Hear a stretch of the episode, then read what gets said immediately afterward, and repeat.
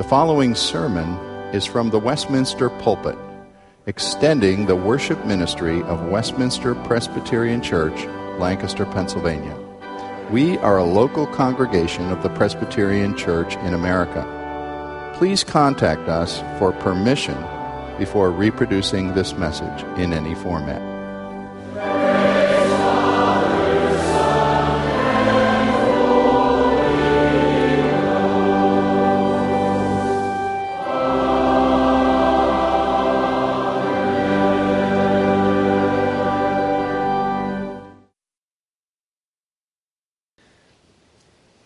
Invite you now to turn in your Bible to the book of Ephesians. We continue on in our series in this important letter in chapter 6, beginning in verse 5.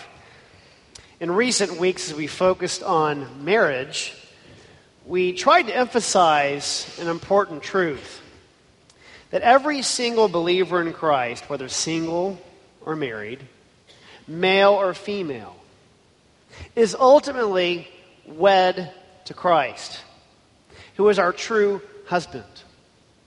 Well, as we turn our attention to other matters of, of authority and relationships within the working world of labor and commerce, we find a similar principle emphasized. Recognizing that our labor is not for a boss or for an employer, but ultimately for Christ, who is our one true Lord and Master. All of our work aims to please Him. Regardless of what other people think, regardless of whose approval we get or don't get, we ultimately are seeking to please one, our true Lord and Master. Keep that in mind as we read chapter 6, verses 5 through 9. Slaves, obey your earthly masters with fear and trembling with a sincere heart, as you would Christ, not by the way of eye service, as people pleasers, but as servants of Christ, doing the will of God from the heart, rendering service with a good will as to the Lord and not to man, knowing that whatever good anyone does, this he will receive back from the Lord whether he is a slave or free. Masters, do the same to them and stop your threatening, knowing that he who is both their master and yours is in heaven, and that there is no partiality with him. This is God's holy and inspired word. Let's pray. Lord Jesus, you are the true master. You are the one worthy of our respect, our obedience, our diligence, and all of our labor. And we would ask tonight that you might give us a heart of wisdom as we consider these words and apply them to our hearts and to our lives. We ask in Jesus' name. Amen. During the summer of 2003, as I was finishing seminary and waiting for a call, to go serve a church, which turned out to be here at Westminster. I took up a job with a professional house painter, a man who would regularly hire seminary students in the summertime when his workload would increase. And he hired several of us to work on painting mostly outside work. And painter Tom had such a good reputation that he had more than enough work that he could handle. He would schedule many, many weeks out in advance. Now, Tom was not the cheapest painter, but due to his workmanship, his integrity, his reputation, people are willing to pay a little extra and wait a little longer, knowing that he would get the job right based upon good referrals from others. I learned how to paint from a master. How to paint correctly, cleanly, and quickly. I was always amazed at the end of the day when the other hirelings and I would be done with our job and we'd be covered with paint. And Tom, who would cover twice as much area than we had covered, and would not have a drop of paint on him. incredibly efficient and done with excellence. Tom was the kind of worker and leader who would not make excuses for mistakes. He would fix the problem to the satisfaction of the customer each time. And uh, he was tested at one point in the middle of the summer when his brother, who also had a painting business of his own, fell from a ladder and was seriously injured and hospitalized. And Tom had to step back from his work to attend to his brother's needs and his brother's family and continue to give us direction in his absence on those days. And it was just amazing how we still got things done even under the great strain that Tom was under. We continue to get paid, continue to keep the work flowing, and uh, I have the, the highest regard for this man, one of the best employers I have had the privilege to work for. Tom was a Christian. And he exemplified integrity, in my mind, of what a Christian worker is called to do. Now, not all of us, and maybe not even many of us, have had the privilege of working for somebody that they can highly esteem. Work in a fallen world is cursed. There are employees who, employers who abuse their authority. There are employees who, who cut corners, who do not continue their labor when their boss's eyes are not upon them. And sadly, there are Christians who fail to apply the implications of the gospel, who neglect to put into practice the biblical teaching that should govern our speech and our work, the way we run business, and the way we render our labor and service to others. When Paul wrote this letter to the church at Ephesus, he was writing into a situation where there, there was a new dynamic. Where, in a world of slaves and masters, many of them were coming to faith in Christ, and people in the church were seeking guidance on how to apply the gospel to this new situation. Now, there are those in our day who are zealous for human rights, wonder and ask why Paul seemed to condone slavery? Why did he tolerate? Why does Paul not say more against the practice and institution of slavery? I would like to address that topic briefly before I dive into our text more directly. Because as I read these passages and as we compare it, especially to Paul's letter called Philemon, I believe that there's an established principle, there's a foundation being established that provides us adequate resources that we have hence adopted in the history of the church and in many ways in Western culture that is the eradication of slavery.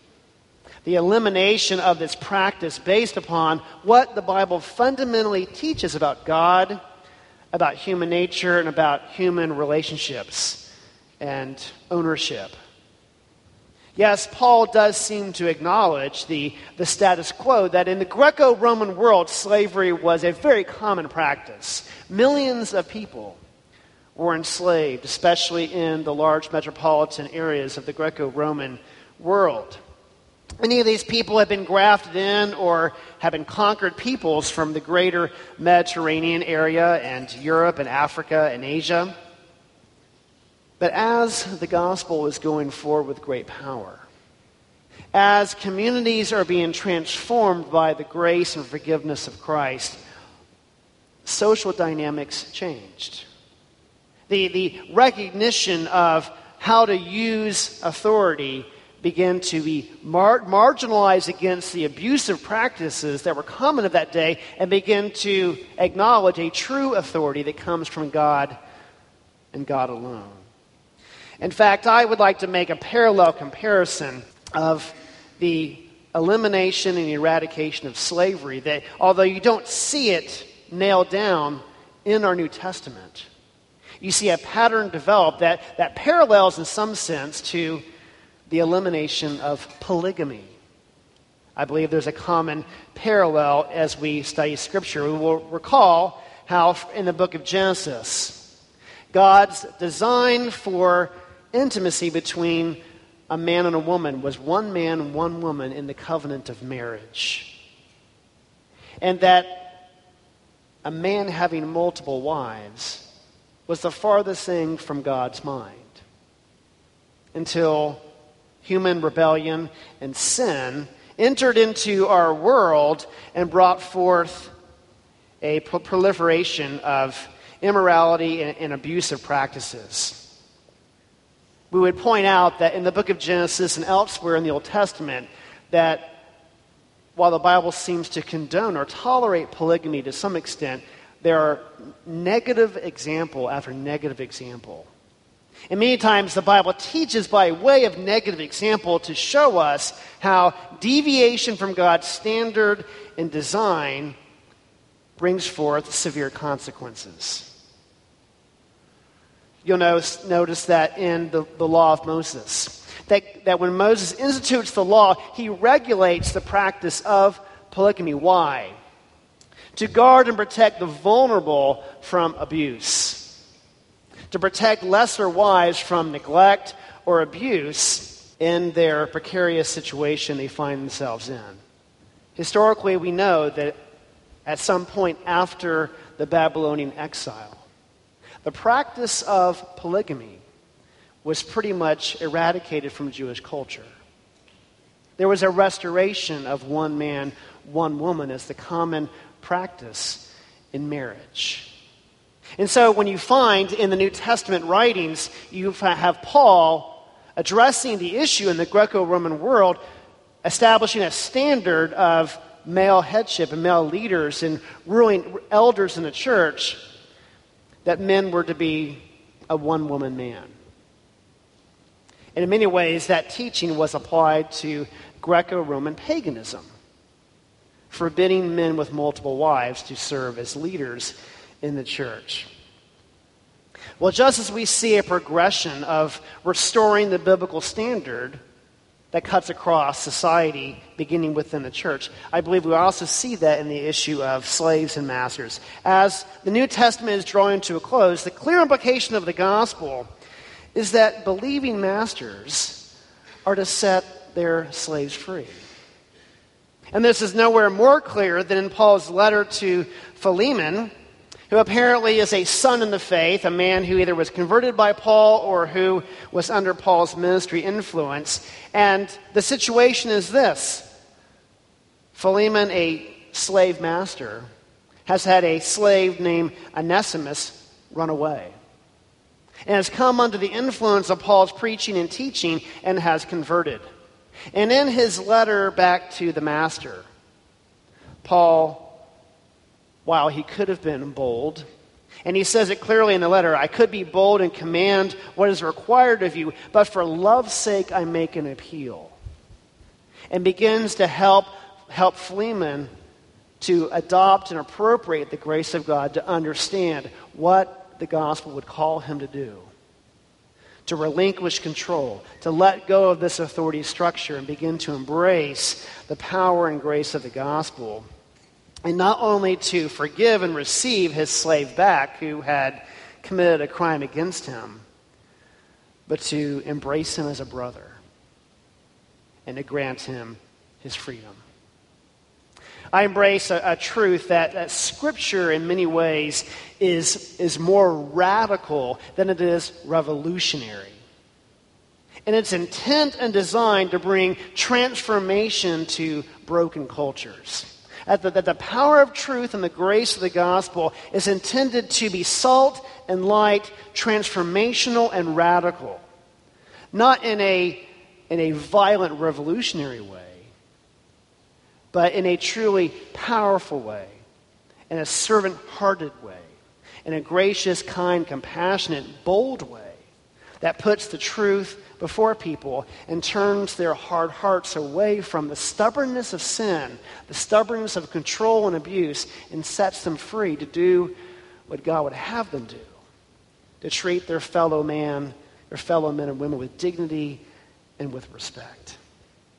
So, having said that, Paul, who is explicitly addressing slaves and master in this text, I believe is addressing us today as well.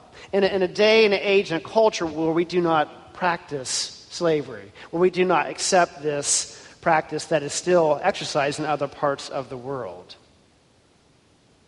And while some people may feel that they work for a slave driver, and no matter how much your boss may resemble Pharaoh, we need to rejoice that we live in a democracy and enjoy freedom and working relationships that are entered into by will and by contract. And so these principles that Paul gives to the church at Ephesus apply to employees, they apply to employers. I believe gives us a lot of guidance as we consider the very nature of work as God has designed it for our gainful employment. You know, the attitudes that prevail in our work in these days are similar to the mantra live for the weekend. Wake me for the weekend. Work hard, play harder. A man was asked by his wife at the end of the day how his work had gone that day, and he said, One day closer to retirement. I believe that's sad. And I believe that that's an attitude that is unfitting those who would proclaim to follow Christ. Those of us who have an inheritance that could never perish, spoil, or fade away. I believe we're called to have a more positive attitude towards work. And if we consider the biblical teaching, we need to recognize that, first of all, work is a gift of God. That work was first instituted by God in creation before the fall. Our first parents, Adam and Eve, were commissioned to work the garden, to till the ground, to care for the animals. Work itself is not an evil intrusion into God's paradise. Rather, it's an integral, integral part of how we're called to fulfill God's purpose for us. Rather, it's the consequence of sin, of our selfish rebellion that we now live in a world under curse, and it's by the sweat of our brow and painful toil that we must provide food, shelter, and enjoy the conveniences of modernity. Our family enjoys watching the episodes of the 1970s show Little House on the Prairie. We have most of the seasons on DVD. And we watch these episodes that do a good job of, of focusing in on that era in the 19th century of American frontier life, uh, of the riskiness and, and, the dang- and the danger of life and work in that time as pioneers and frontiersmen were developing new land under very harsh weather conditions. It was oftentimes a risky economic situation, and you see episode after episode of, of the strain that the work environment places upon families and communities, forcing them to rely upon God and one another. And sometimes we watch these episodes and we can become nostalgic in our day when we have so many conveniences with improved transportation and communication technologies, with agricultural uh, advancements that are drought resistant, have the benefits of modern medicine, mitigating the risks of life that threaten so many of our forefathers. And yet, with all of the benefits of modernity, in the, in the way in which work today is so much better than it was back then. There are many, many people today, people with good educations, people with high earning potential, people who have established a comfortable standard of living, who still are oppressed with a deep sense of dissatisfaction with their work. And while I can't resolve all those issues tonight. I want to challenge all of us to think about our gifts, our experiences, our opportunities, and how we have been designed and prepared and equipped by God to serve and be productive in His world. I believe every Christian should ask themselves this question Where can I be most useful for the kingdom of God? Only a few of us are called to what we call vocational ministry. Pastors and missionaries who, who depend upon the generosity of others to do their work of preaching and teaching. Rather, most believers are called to be workers to be tillers, to be employees, to be employers, to be producers and caregivers for the benefit and blessing of society. You see, we have a, a wonderful cultural heritage as Presbyterians, as Protestants. The, what came out of the Protestant Reformation hundreds of years ago was a restoration of the dignity of work, that all of work is sacred is a calling from God to pursue a vocation, a vocation that brings glory to God and service and benefit to one's neighbor out of love for them. Much kingdom work is supported by the skilled and productive labor of faithful servants. If you find yourself dissatisfied tonight in your labor, in your work, Perhaps you might find other means of employment. Or perhaps you might examine your attitude. You might ask the Holy Spirit to scrutinize your heart's desires to give you a new perspective of what it means to labor for the glory of God and for the good of others. Well, now as we dive into the verses of our text, I'd like you to recognize a couple of themes. One is the, the recurring theme of integrity. That, that God's workers are called to exercise and practice integrity, and they are called to render their service not ultimately to man, but ultimately to God. And this applies both to those who are workers and those who oversee the work of others. Now, in the opening verse, as Paul is addressing slaves or those who are subordinate, those employees under the authority of others, we are called to render obedience or to show respect in a spirit of fear and trembling. And this phrase is used in at least two other places. In the first, Paul commends the church at Corinth for receiving and responding to Titus, one of his disciples in receiving his ministry with fear and trembling, demonstrating respect and reverence and appreciation for his work. That phrase is also used to describe the believer's submission to God and our calling to work out our salvation with fear and trembling, as is expressed in Philippians chapter 2. So, what does it mean to fear and tremble?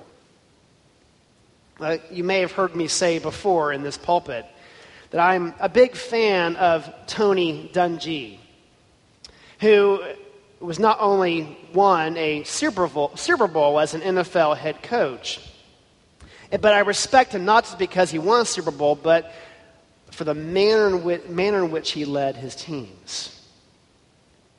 Tony Dungy had a reputation for rarely ever raising his voice and almost never uttering a swear word. His players and his staff did not fear his temper. Their greatest fear was disappointing him, letting him down. They had such love and respect for him as a man of integrity that they wanted to do everything possible to please him. And that's one of the reasons he was such a successful coach. He got the best out of everybody. I believe that's the idea here. For us to go about our work with fear and trembling doesn't mean to grovel or to be fearfully intimidated. Rather, it's to have such a high regard for those in authority over us that we, that we are dreadfully afraid of not meeting their expectations. That can be a hard task. If we have a difficult boss who is very demanding, we can think in a uh, literary example of Bob Cratchit, who demonstrates fear and trembling in the way he respected Ebenezer Scrooge, even defending him against the attacks and assaults of others behind his back.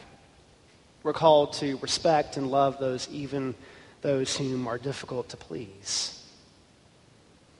Paul helps us as we consider what it might mean to render our service with fear and trembling before a cranky employer, someone who micromanages us, someone who may say hurtful and painful things to us or about us. How do we do so? Well, Paul, he answers that question at the end of verse 5 when he offers doing out of devotion of heart as you would do for Christ. If one's boss is an unbeliever or demonstrates poor Christian virtue, someone that is difficult to respect, the believer has all of the resources that he or she needs in Christ. And what we render to a boss, whether a believer or unbeliever, is offering back to them what we have already received from Christ. It's easier to perform well for a teacher or a coach or a boss who respects us and loves us and encourages us. And yet, when that is lacking, we are still called by Christ to be motivated, to render our service, to look beyond that person's flaws, to see Christ calling us to give it our all to not make excuses for ourselves, to not to avoid cutting corners, to serve for more than a paycheck, a raise, or a promotion. Friends, we are not mercenaries. Rather, we are servants of the high king, called to represent him, for it is his reputation that's at stake in the witness we bear, in the way we go about our work. Verse 6 Paul elaborates that our hard work is our, our labor is to be done not just when the boss's eyes are on you. And not just in a manner of seeking to please men but rather out of devotion to god from the heart. It's a recognition that even when our employer has, does not have his eyes on us god always has his eyes on us. You've no doubt encountered coworkers who would frequently put their best effort when the boss is near or when the deadline is looming, but then slack off when no one's watching or when there is no sense of urgency. When I played high school football, we called such characters Wednesday Warriors. Wednesday was the last day of practice before Thursday games. And for those second string players who slacked off Monday and Tuesday, they would give it their all on Wednesday when the coaches were watching and making their decisions for who would start in Thursday's game. But the smart coaches knew. They knew who were play acting, and they knew who they could depend upon to perform well in game time, those who had put in the work all the time, even when the coaches were not watching. So, my question for us tonight is Are you a hard worker? Are you trustworthy? Do you earn your compensation? Are you laboring to bless your employer? Or are you only looking out for your own interest? Is your work and your labor God centered? Or is it merely man or self centered? One of our favorite movies is the Christian film Courageous. Our children have watched it several times. It's basically a, story about policemen in a, in a southern town that are trying to be, become better husbands and fathers. And uh, one of the best and most heartwarming characters is a Latino man named Javier. He is a husband and a father who is struggling trying to find work when he is blessed with his network and connections to find a good job at a manufacturing plant. And Javier's hard work and competency is noticed by the executives of this company. And as the chiefs are looking for someone to fulfill a management position, they ask Javier if he would be willing uh, to consider a management position.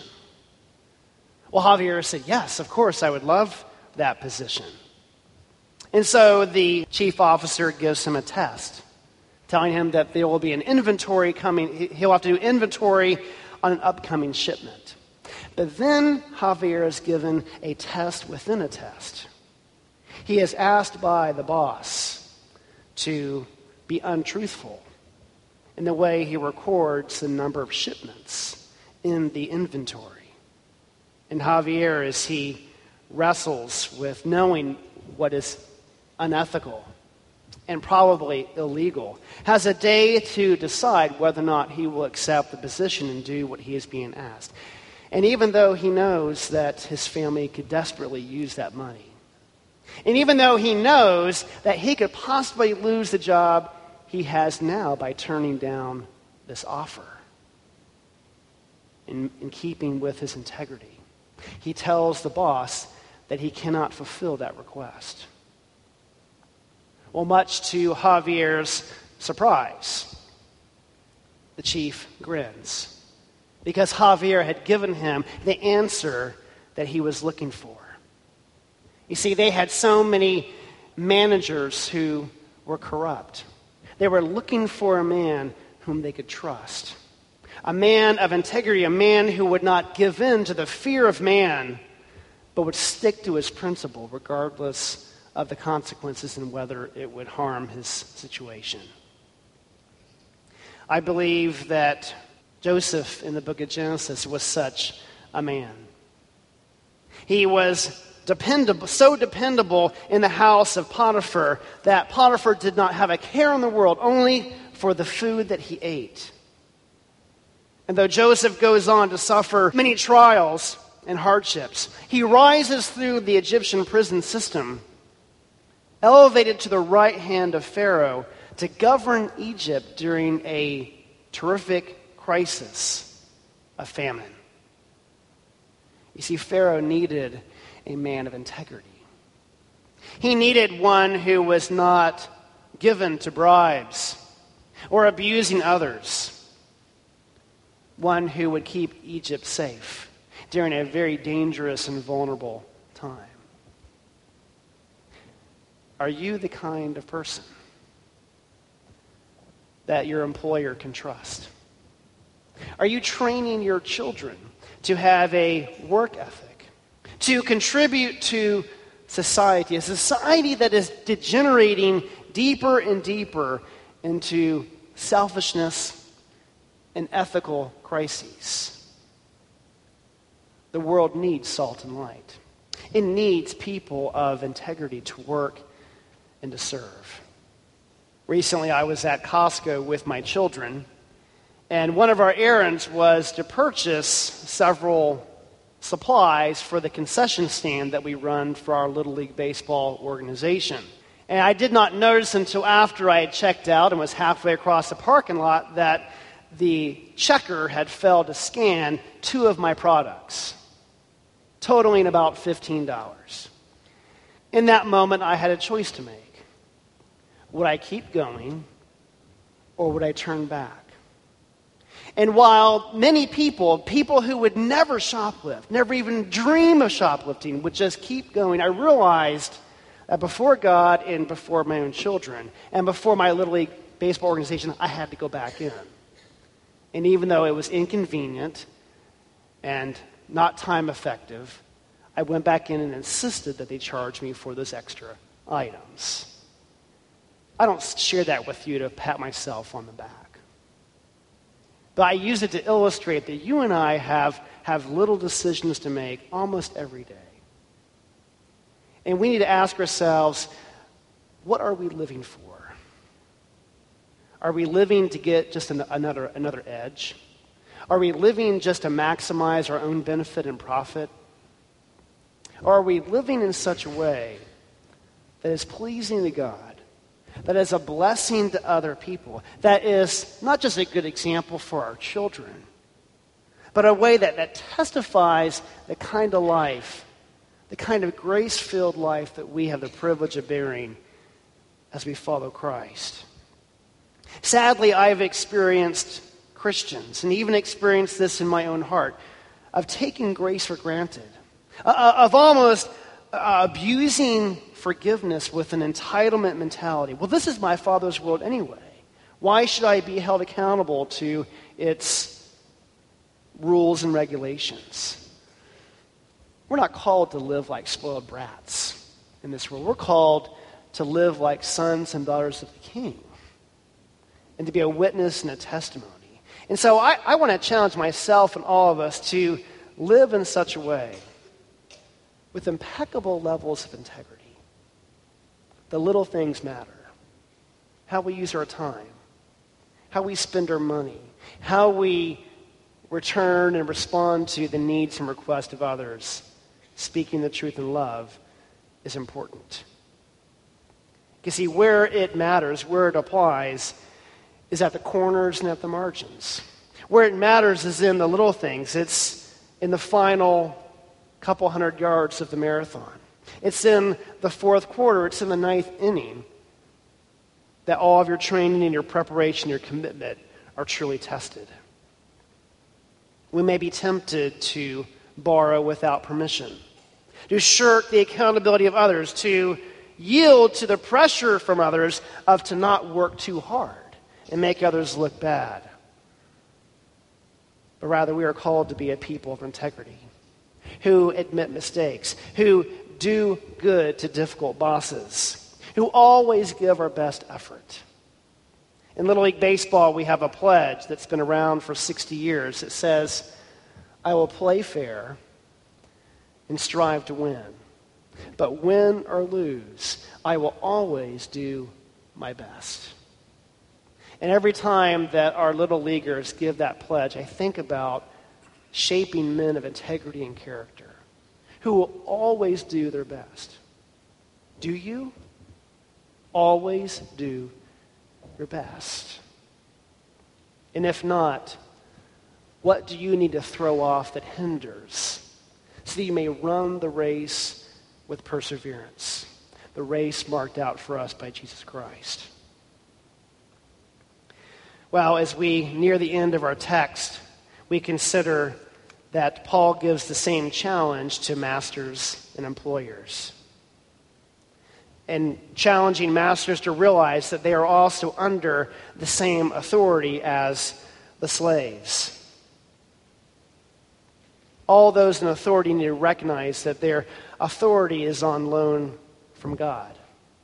And God, who is a God of justice and righteousness, burns with indignation towards those who abuse that authority and oppress the vulnerable. Righteous masters or employers are those that respect their limits, who do not live out and establish in their working environment living like little kings, rather are those who admit fault, who own their mistakes, who show empathy towards their employees, who apologize not taking themselves too seriously, and never asking an employee to do anything they he or she would not be willing to do themselves. Even as we try to establish this high standard of integrity, it's important to note that no one's measure of integrity ever merit one's entrance into heaven. You and I both know that there are unbelievers who have impeccable integrity. And yet, they have not received the merit of Jesus Christ. And even the very best of us all have cracks in our integrity. All of us have work ethic weaknesses.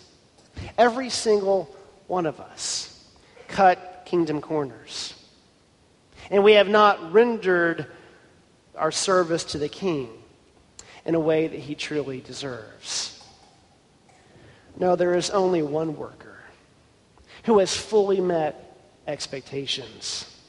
There is only one who was always on time, who never complained, who complete, completed every task with excellence, who carried the load of others when they could not carry the load There is one who did go the extra mile, who pleased the boss when all others had failed. Friends, you and I deserve to be fired, to be fired forever. You and I don't make the pay grade. We are not qualified. We do not measure up. We have squandered our opportunities. We do not deserve a callback or a second interview. There is only one who has earned it in our place. And thankfully, the Lord Jesus Christ, who is our master, is the one who became a servant to do the work of a servant, to do the work that you and I could not do, to deliver us from eternal firing. And friends, the good news of the gospel is not only that we are not fired, and it's not that we are just now hired. You and I are now part of the family business. We have been hired on. We have been grafted in. We have been included. We are now partners. And the grand mission of kingdom work that our Father has been pleased to share with us. Friends, you and I are like the prodigal son who was not just hired back as a hired hand, but embraced and restored as a son. Live and work and labor and serve with that humble and gracious and glorious joy of the redeemed as we render our service not unto men but unto our gracious Master, our Lord and Savior Jesus Christ, in whose name we pray. Let us pray. Father, we thank you so much. We thank you for our redemption. We thank you for grafting us in. We thank you for including us in your work, to be part of your kingdom, to be partners in the family business of making known the glory and the riches of Christ to those who are lost and fired. I pray, O oh Lord, that you would equip us and strengthen us for the task ahead, we might live as free people, to live for your praise and honor and glory, we ask in Jesus' name. Amen.